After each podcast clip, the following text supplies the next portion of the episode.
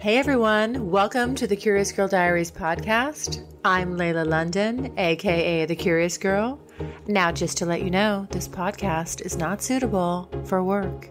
It's also not suitable for anybody under 18. But the rest of you consenting adults, let's get ready to talk about my sex life, sex in general, and everything in between in explicit, raunchy, fun detail. All right, here we go.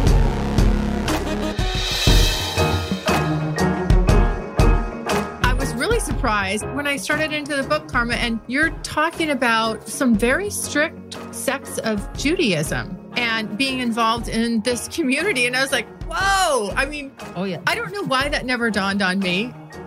Everybody has some. If you say, well, my partner doesn't have it, your partner's not telling you everything, right? Everybody has a desire that shame hides, right? And it's okay because that's what society does from us. It takes away our identity and it conforms us to being productive human beings for Big Brother or the machine, right? If you stripped all that away, who are we in identity? It's not the car we drive, it's not the clothes we wear, it's the things that we do in the bedroom. I feel like this factor gets lost is that the consent is given until it's not. If that's in the middle of a scene, that's where it stops. Everyone, welcome to the Girl Diaries podcast. I am Layla. Well, welcome back to part two of last Saturday's episode. Today we're welcoming back Karma and Master Joshua. Now, if you have not heard the first half of this, you have definitely got to go back and get caught up. Let me catch you up. But so far, I've been talking to Joshua and Karma, and they are in a dominant submissive dynamic. She is his submissive and he is her dominant. She's a collared sub. She's also married and she's a reporter who went in to do a story on Master Joshua where he was having some allegations leveled against him of misconduct and I think sexual misconduct. and so we're right in the middle of talking about that. Okay. So we're going to jump right back into that. And he's starting to tell me what had happened during that point in time. All right. Here it is.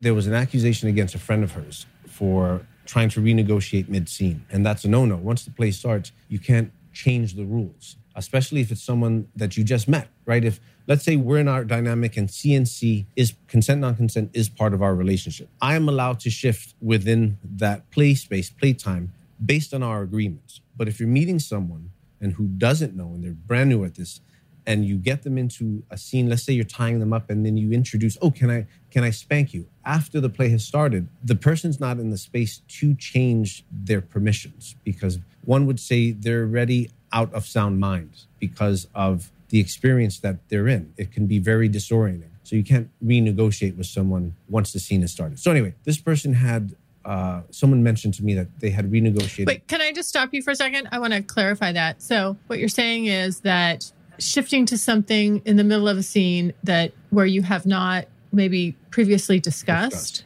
or that person hasn't given consent for outside of the play that you're doing right now that you can't it's in bad form to try to enter it's unethical unethical thank you that's the right word to try to introduce it mid scene Yeah, correct. So, like, let's say if we're doing a flogging scene and we've already negotiated flogging, we've already negotiated proximity to the body and everything. And then once the scene has started, once the negotiation has ended and the scene has started, I can't ethically come to you and say, I'm going to introduce a cane, or even without telling you, just introducing something or introducing someone else to it, right? It's like these are big no go areas. So, anyway, so they brought it up to me and I had asked her about him and his behavior within the community. And she said, that's all these women need is just to make an accusation and it ruins everyone. I said, but that's, I'm asking people because this stuff is important to me as a event host. I have to understand what's going on. So I'm going to ask all the questions. She got a little defensive about it. I ended up speaking to him and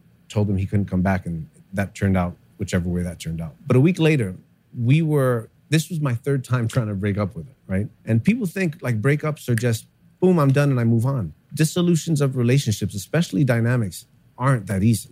right? You can't. No, they're not. and if you can't just walk away, reflect on that shit. Like, what was missing that I could just walk away from the relationship, right? So, this was my third time trying to break up with her. And I had hit a wall of frustration. And it was on a Sunday at a bar during football season in a college area, right? So, the crowd was, the bar was packed. I had my sub Oh, I was there with another submissive of mine. And he was waiting for me so we can go out to dinner while I was there to break up with him. So, anyway, one thing led to another. I stormed out because I broke up and I left. The following morning is when she came out on social media and this all this stuff on social media. He first she was saying I bit his face, and then she was saying I, I hit her. And uh, the narrative didn't stick. She pursued the legal route.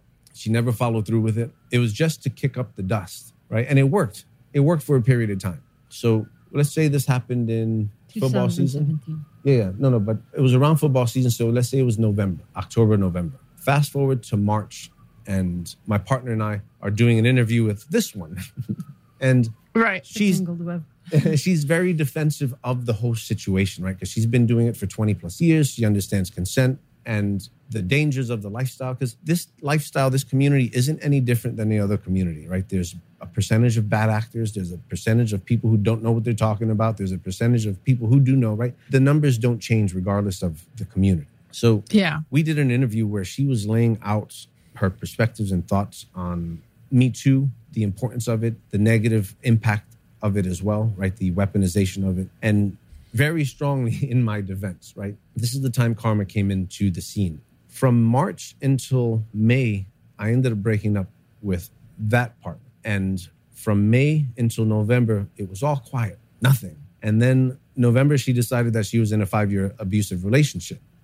now, at this time, Karma's watching it all happen. Like, and this is another realization. None of my partners today know me before when I've had no conflict in my life right? This has been going on for at least half a decade where it's turned from accusations to stalking, right? Because nothing was ever founded. No one's ever pursued anything. No one's ever asked any questions. She just made the accusation and just let it take a mind of its own, right? So five years yeah. later, I'm still sitting with people, talking with them through what happened and what didn't happen. And the hardest thing to do is how do you disprove, how do you prove nothing happened? you can't disprove something that's not there so, That's why it it's called yeah, it's called disproving a negative. It's very hard to do. Yeah, so it's, it's very hard to do. How do you disprove a negative? Yeah.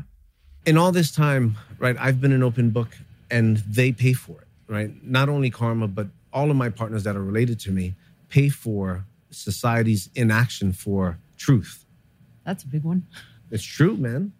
Yeah. It's true. We, I mean, when I'm watching, I was at an event with one of my other partners and watching people she's made friends with turn their back and walk away when I walk up is very painful, right? Because what's happening is I'm detracting from their experiences. In the same breath, it's showing these people their true colors too, right? So it's like if these people don't have the integrity to open the door and ask, well, what's going on? Who are you in character anyway, right? So it's like, it's a very, yeah. It's a very lonely and isolating situation to be in. But we're working on it, right? We're pushing through things because we can't focus on the people trying to hook us and keep us down when we're all doing right. positive and big things.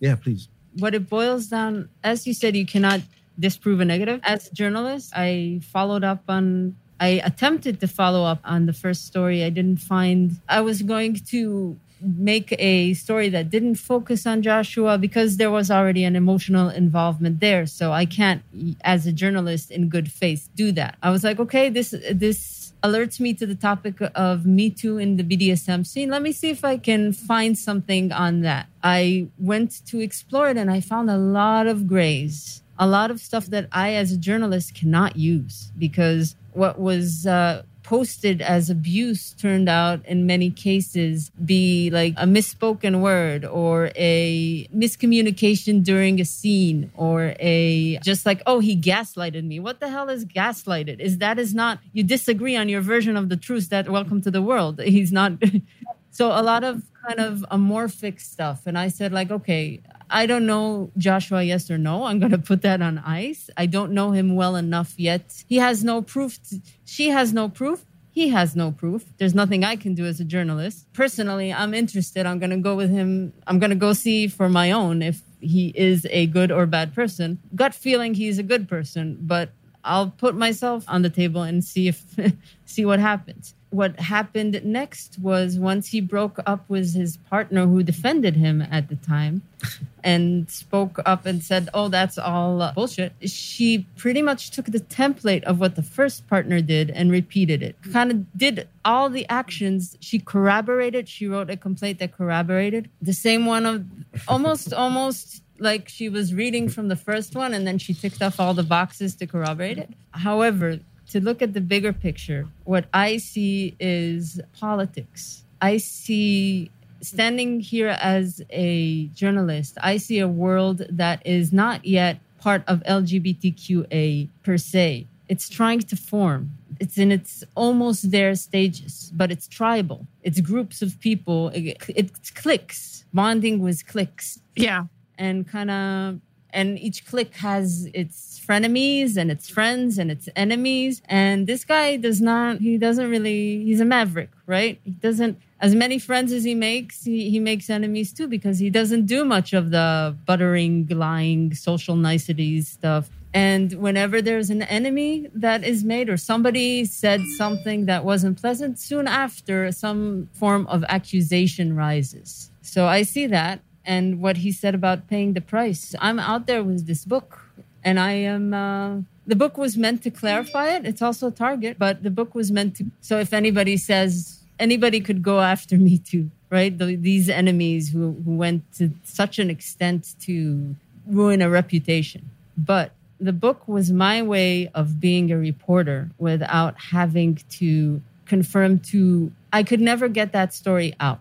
It was too controversial, right? the side of the defendant to say a person accused of rape and abuse who is a dominant and who BDSM is is I couldn't get that story out because at the time it would have ruined my career. I wrote for a conservative outlet. And I felt that that mm. story is important. Quite frankly, I don't think a lot of people want to hear that story. They want to hear the Me Too story. And that was what was going on. They don't want to hear, because again, you put BDSM and dominant in the same sentence, and people aren't thinking, okay, well, he's actually the one that's not, it's not true. Let's give him the benefit of the doubt. Yeah, he's the big bad wolf, right? He's like the automatic bad guy. That's kind of the narrative, right? So, yeah, yeah. Good news Strictly Anonymous podcast is looking for people to call into the show. So if you lead an interesting, naughty secret life that you want to talk about while remaining anonymous or not anonymous, if you're out and proud, that's cool too. Send me an email, strictlyanonymouspodcast at gmail.com. That's strictlyanonymouspodcast at gmail.com. Or go to my website, strictlyanonymouspodcast.com, and click on Be on the Show that's one of the major reasons I took the risk, the personal risk, as a married woman, right? Who's still married, who has an agreement with her. It's just that all this is still happening within a marriage that is an alive and delicate situation, right? That's why I took this risk to publish the book because that aspect of things should be heard. But I couldn't do it as a journalist, and nobody would take that story if if it wasn't for I mean, Right. nobody would take that story no publication would take that risk. Yeah, I get it. Well, I appreciate. Thank you so much. I mean, I just appreciate. My intention, of course, is not to redrudge that up. I mean, at some point, I know you're probably just like, "Geez, enough! I want this to be in my rearview mirror at this point." But I do uh, really appreciate you, Joshua and Karma. You know, just speaking about it because it was hard for me to have you on and not ask about it. Yeah, no, I, I appreciate the, the question because a lot of people don't ask, and that's where the danger lies. Is is misinformation or the absence of information, and people just choose their own decision. They make their own decisions, own narratives around it. So I really appreciate it around the inquiry. Yes. Yeah. And I just wanted to give you the opportunity just to speak on it. For what it's worth, I go with my gut and I believe you. I'm looking at you and I believe that uh, That's big for him. Thank you.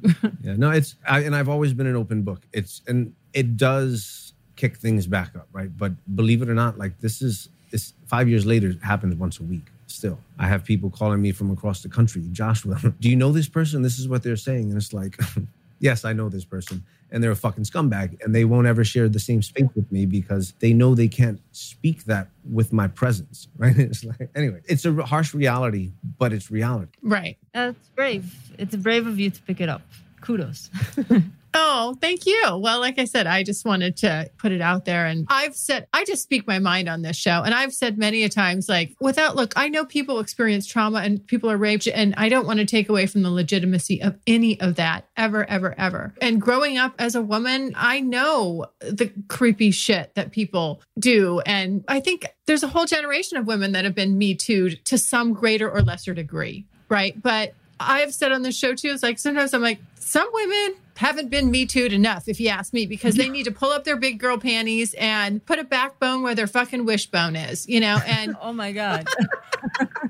to me, this just made me those experiences. And again, this is not when I say me too, I just want to clarify like nobody has ever physically assaulted me. So that's not what I'm talking about here. I'm talking about in the workplace, the, you know, the good old boys club and All the harassment. all the harassment. Because I was I was talking about this yesterday. Women, I don't know a single woman that has not gone through that in my life at all.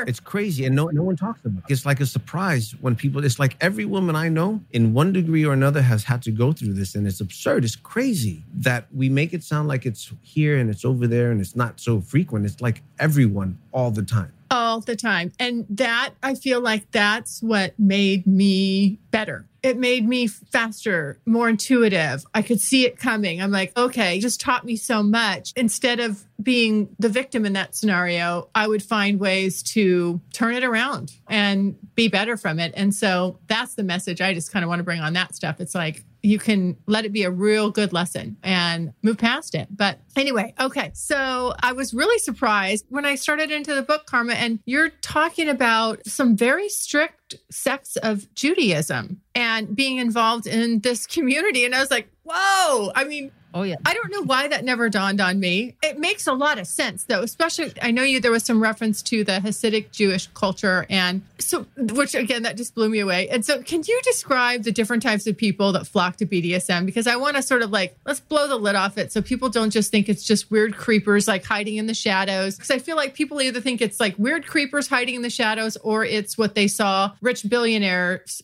from 50 Shades of Grey. So Can I answer that one? yes, absolutely. because I've been producing events for about uh, 10 years. And um, you have all walks, it's everyday people. You have teachers, nurses, doctors, lawyers, students, everyone, every type of person shows up. The religious folks, specifically from the Hasidic community, the anonymity or the desire for anonymity is really high. Like, very rarely will you find two Hasidic folks in the same space because the community is so tight Oh wow. they don't want to be seen by anyone else, right? There's a huge level of shame.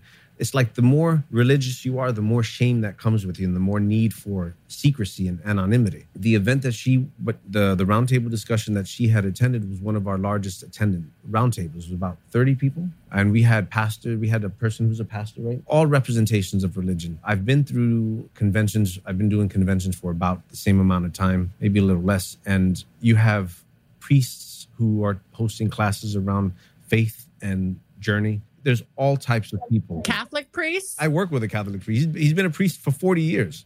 I'm 43. He's been he's been doing it since I was three years old, right? And uh, wow. everyone has some. Everybody has some. If you say, "Well, my partner doesn't have it," your partner's not telling you everything, right? Everybody has a desire that shame hides, right? And it's okay because that's what society does from us. It takes away our identity and it conforms us to being productive human beings for Big Brother or the machine, right? If you stripped all that away, who are we in identity? It's not the car we drive, it's not the clothes we wear, it's the things that we do in the bedroom, him.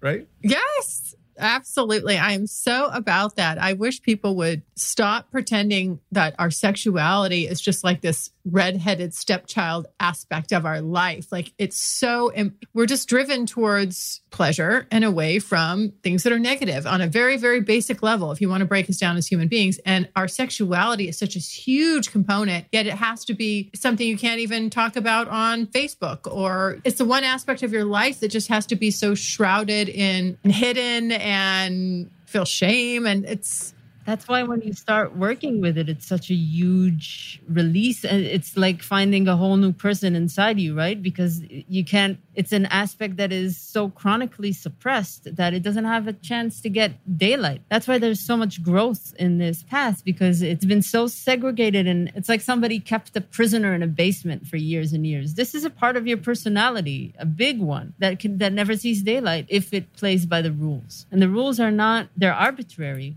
right? They're not rules that are based on well being or even morality. Just kind of like, we don't do this, we don't. I have kids. I know that, right? I see how I have to tell them, you can't do this, you can't do that. That is perceived as so. But I, when I teach my kids, I try to make the distinction between this will not be accepted well by society. I get it. I think it's okay. It's for real. It's it's okay. There's nothing wrong about it, but you should know that it's a hard explanation to make because if a kid like if my if a five year old wants to play with his penis in public while he's looking at people and doing it i'm like i can understand the drive you know a little bit older.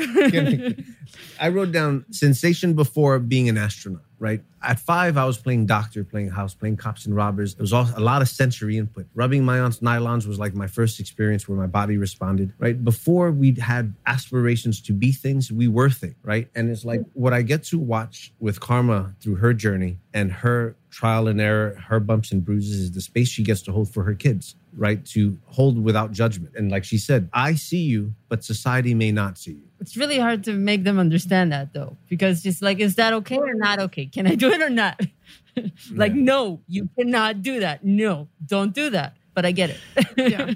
it's a, it's a hard uh, Maybe privately at home, it's okay. In your room, and if you want to do that, yeah it's but not, I guess, out in the out in subway don't do it on the subway don't, don't do it on the subway. Yeah, yeah, yeah. No, Don't do it definitely. on the you had mentioned CNC, Go ahead. and we didn't get to to cover that. So CNC CNC stands for consensual non-consent, and essentially what that means is, as the dominant person, the submissive person, giving the consent for no consent means you can do with me what you'd like, right? Within the boundaries and parameters set of hard limits and stuff like that. Right. Do we neg- work in CNC? I would say yes and no, right? The approach that I like to have within my personal relationships is yes until no, right? And that means I can introduce things, we can push boundaries, we can explore things until we come across something that you're not comfortable with. And then you say no and it stops. And we transition from there. That's an important, I want to really, really highlight that there because I feel like this factor gets lost is that the consent is given until it's not. And that, if that's in the middle of a scene,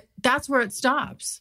And it's detrimental for a person's safety and mental well being. Right. right? To reframe trauma, one of the things that I like to do. There was a gentleman I was working with who uh, he his parents were born. His father was a World War II vet. His mom was from the same era. He was a kid of the '60s. He wanted long hair, like his sisters had long hair, and like everyone had long hair. All the cool people. Yeah. His father wasn't hearing it. So they would force shave his head all the time. And he grew envious of his sisters for having long hair and he grew a resentment for long hair. And that went into his adulthood. He met a person who they married and they allowed him to force shave their head. And that went on for X amount of years until the partner didn't want it to happen anymore, right? There was some not so good things that happened within their relationship because of the frustration around that stuff. To be denied sexual expression can lead to X amount of things. People get arrested for stealing underwear and doing dumb shit that, should people have had permission, they wouldn't do it, right? So, fast forward and we're negotiating well, what could a scene look like, a cathartic release or transformative scene to where he doesn't have so much power over him? And the way he reframed was framing it was a beautiful woman dressed up and is going to teasingly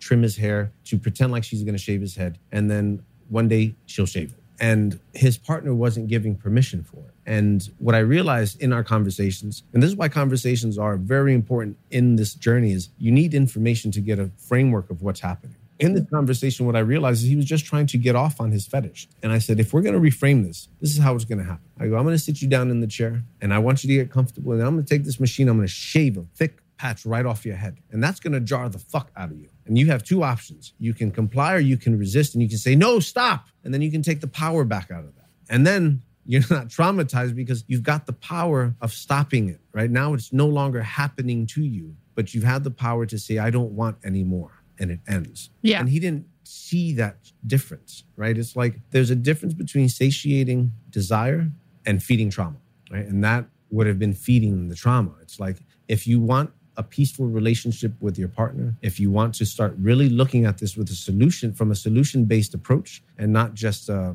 to extend what's going on, you really have to shake up what we're doing. Right. So that's how this stuff can be beneficial. I personally think BDSM with the right dominant who understands what is happening should be a form of therapy, right? Just like if they have physical therapists, massage therapists, they have art therapy, right? What we're doing, in my personal opinion, don't, don't tell the therapist, is we get to hold space unfiltered and we get to connect with the person by giving our own examples. And that's one of the most powerful things is to sit here and say, I hear you. Let me tell you a story about myself so that they can see there's a level of equality and it isn't doctor patient, right? But we're both human beings. Because God knows most of these therapists aren't even practicing what they preach. Sorry, Shui.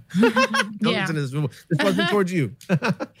but like it's like that's the thing is, and it's I've just learned it through this journey. But to really connect and to really hold space and to heal and to love, just shut up and listen. Right? Just hold space for someone without responding and just let a person talk. That is like one of the most positive things we can do is just sit and listen. That's what has taught me. I've had to learn that myself, just not even through interviewing people, right? Where I'm like, really like, it's let them have their, you're really just, you got to try not to talk over them, like really hear them and connect. And uh, it's a skill. I mean, it's like, it's something that you have to really be mindful of and try to do. And especially in, with relationships, when people just want, they want to get out their side of it or they want to be right. And they, and they're just thinking about, what their next sentence is the minute that that person closes their mouth because they're not listening and taking in what is it this person's really truly trying to convey to me? And then resting on it. A lot of times i'll just personally say thank you for what you said and i'm gonna i promise to weigh that carefully. And that's my signal for i'm gonna take this in and really think about it before i respond because the response that comes out right now just may be reactionary. It may not actually be my true reaction. There's ego involved or whatever's going on. So yeah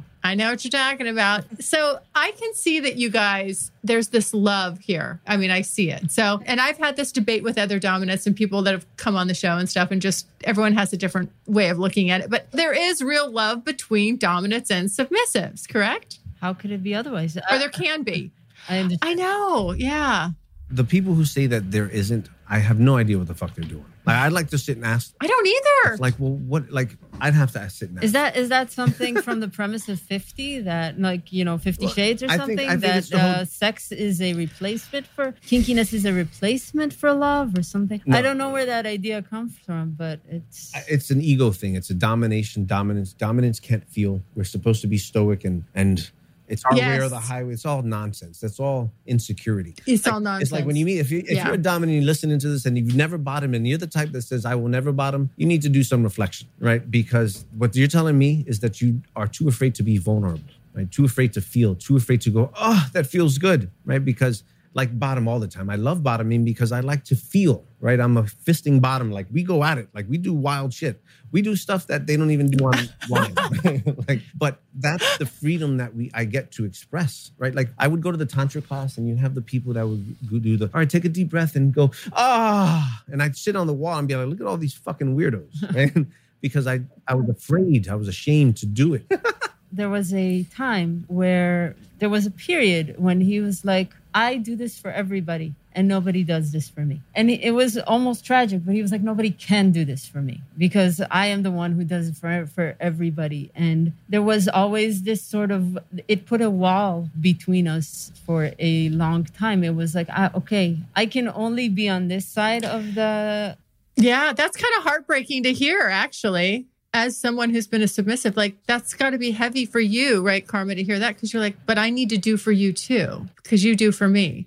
I watched from the sidelines as this kind of opened up for him. And it did come with, with sort of like trust, right? It did come with the releasing of mistrust, of the sort of like, okay, I can let this happen between us. It was a very, it was beautiful to watch him open up to it very slowly, bit by bit. And but not and it was never anything like okay now i'm gonna wear the collar and uh and you're gonna be the master. And it was always i'm a, he's always the master. I'm always the slave. And but it's sort of like let, let me do this for you right? Let me let me serve you in this way. There's a difference Right. between can't and won't. And it wasn't a won't from me, it was a can't. Because technically, and this is a very technical, I've been doing this for so long, I'm watching and feeling your technique on me. And if I feel you're hesitating, that's going to turn me off, right? Because I need someone with confidence. But that was my own wall. How are you going to learn if you're not given the opportunity to learn,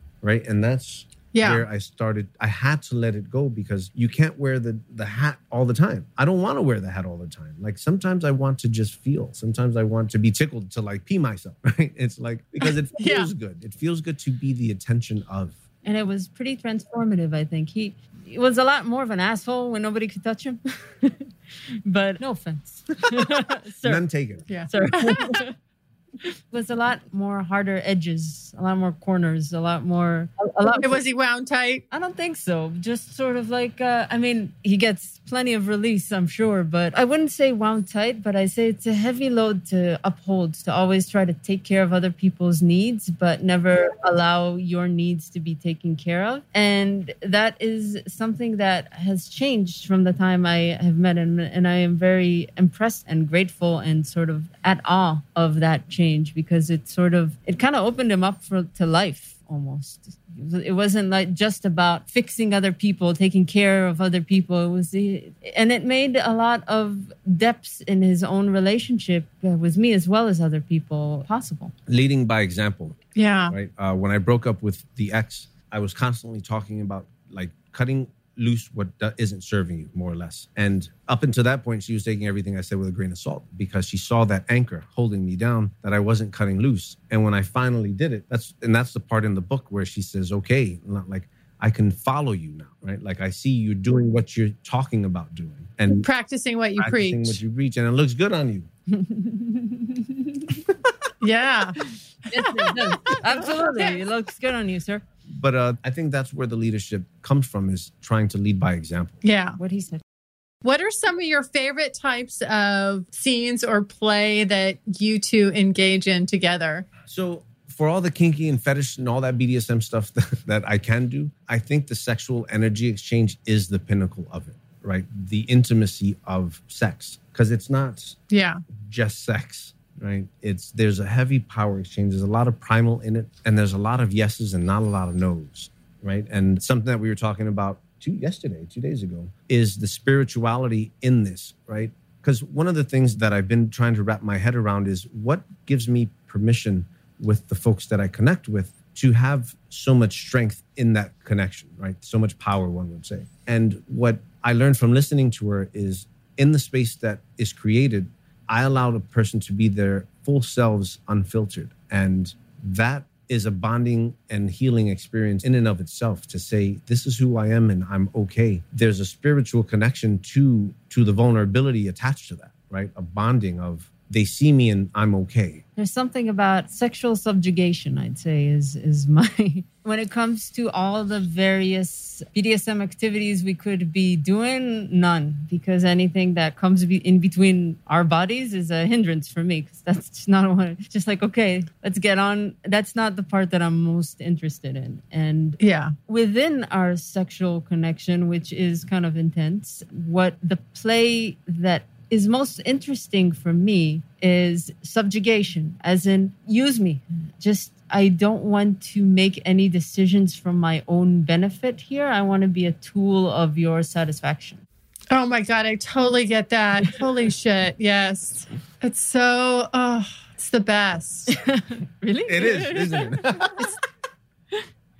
No, I'm like, oh, it's something It else. is. no, it's it's a very it's, Oh my God. it's really intense. if ah. you don't know it, like you don't know it. It's hard to explain if you don't know it, what that feels like in this moment that I'm the only one that can give him what he needs right now in this moment. And so much of my pleasure is derived from that. And it's not one sided though. It's just, it's mutual. It's like my favorite position is missionary because I get to look at you in the eyes while I split you in half. Yeah. Right. yeah. You said that on air. So Sorry. I'm It's okay with it. Yeah.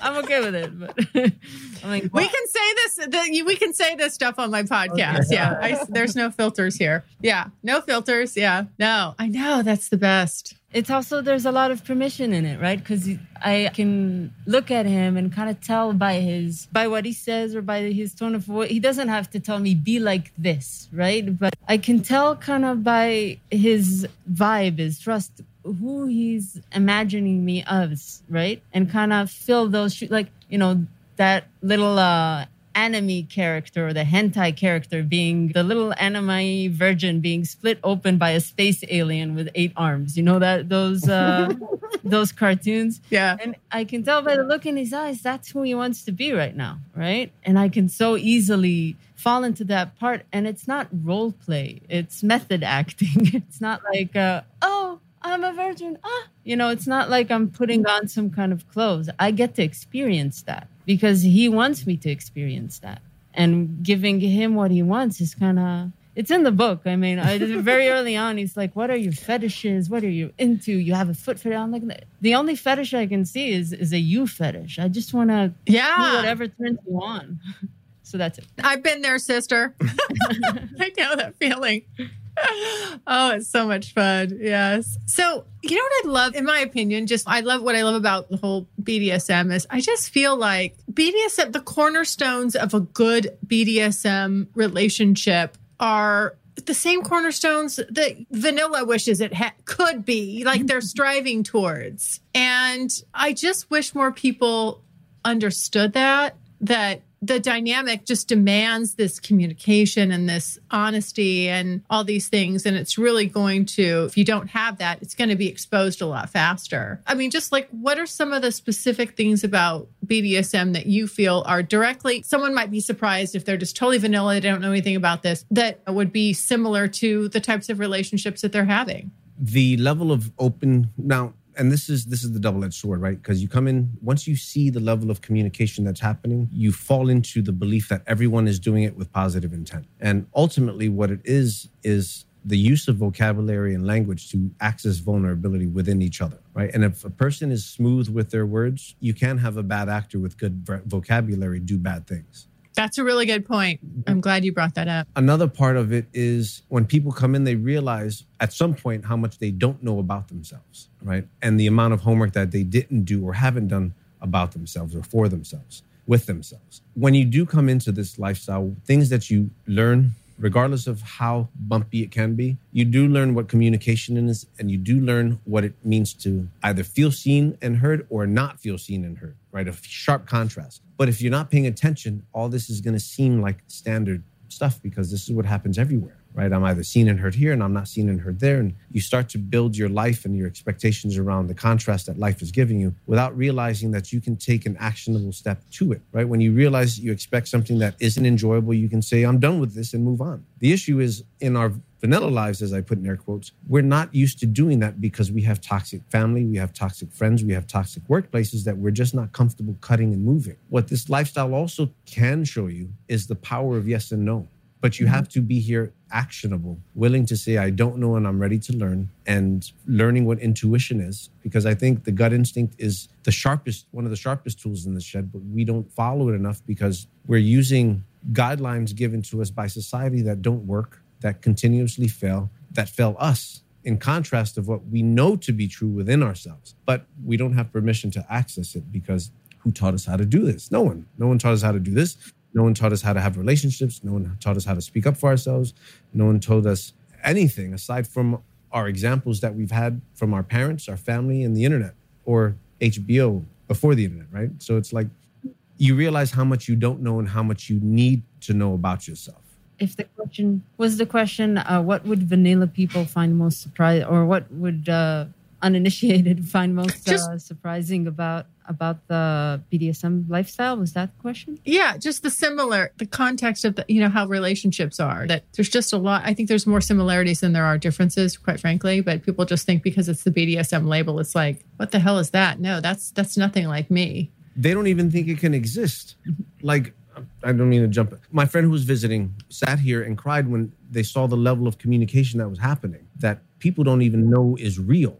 They, yeah. I, well, the first thing that surprised me about BDSM relationships that I did not think is that there are inherent assumptions about life that you don't know that you have, that you don't know are assumptions until they are confronted, such as a relationship is over once somebody starts a relationship with somebody new or that you can't love more than one man, right? I mean, think about all the pop songs, all the plays, everything in life is sort of like, yeah. he's in love with another woman, my life is over, right? Our relationship is over, right? Or I'm in love with another man, that means the end of my marriage, right? That's so right. I think for me, one of the deeper understanding I took were sort of like, wait, that was i thought of that as unmovable and as inherent as gravity right? Falling in love with another man means the end of your current relationship. But there are plenty of sets of and now already people have a broader you know polyamory is a word that's thrown around a lot so it's not that tight. But there are so much many more assumptions there about what you can and can't do or what would be the result of such and such behavior that what BDSM really taught me is sort of like you can't know that this is undoable until you do it. Try to do it. If you can't do it, it's undoable at this point. But you can, yeah, kind of like uh, the Matrix, right? It's sort of like some rules can be bent, some rules can be broken, and some rules can't. Some rules are still always rules. But it did teach me to question facts, what I thought were facts about humans about people. And it taught me to, to see that emotions and perceptions vary widely. As in, uh, the fact that my husband was not jealous for me didn't mean that he doesn't love me. However, I am a more jealous type, and it comes for me, it's the shadow of love for me. You know, if I love somebody, I am like, just move. Everybody else needs to right. move right now because I'm in love.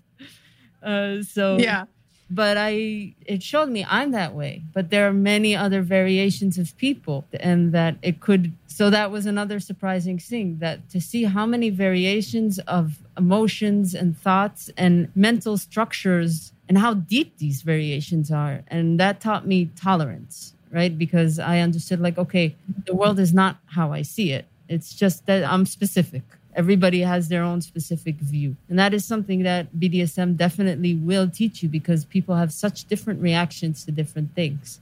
Oh, for sure. Yeah. So, what do you guys, this is my last question here. What do you want most people to consider uh, when they think about, you know, the BDSM world? I mean, what do you hope their biggest takeaway is? I, publishing this book, I came across many bans, many, we can't I mean, once you, you publish a book, you want to advertise it, right? But you can't because the word BDSM is on the cover. So Amazon will not promote it, and neither will Google, and neither will Facebook because it deals with sexuality. So I call somebody and I say, This is a memoir. It's not porn. It is a, a real work observing human nature. It's how could you explore?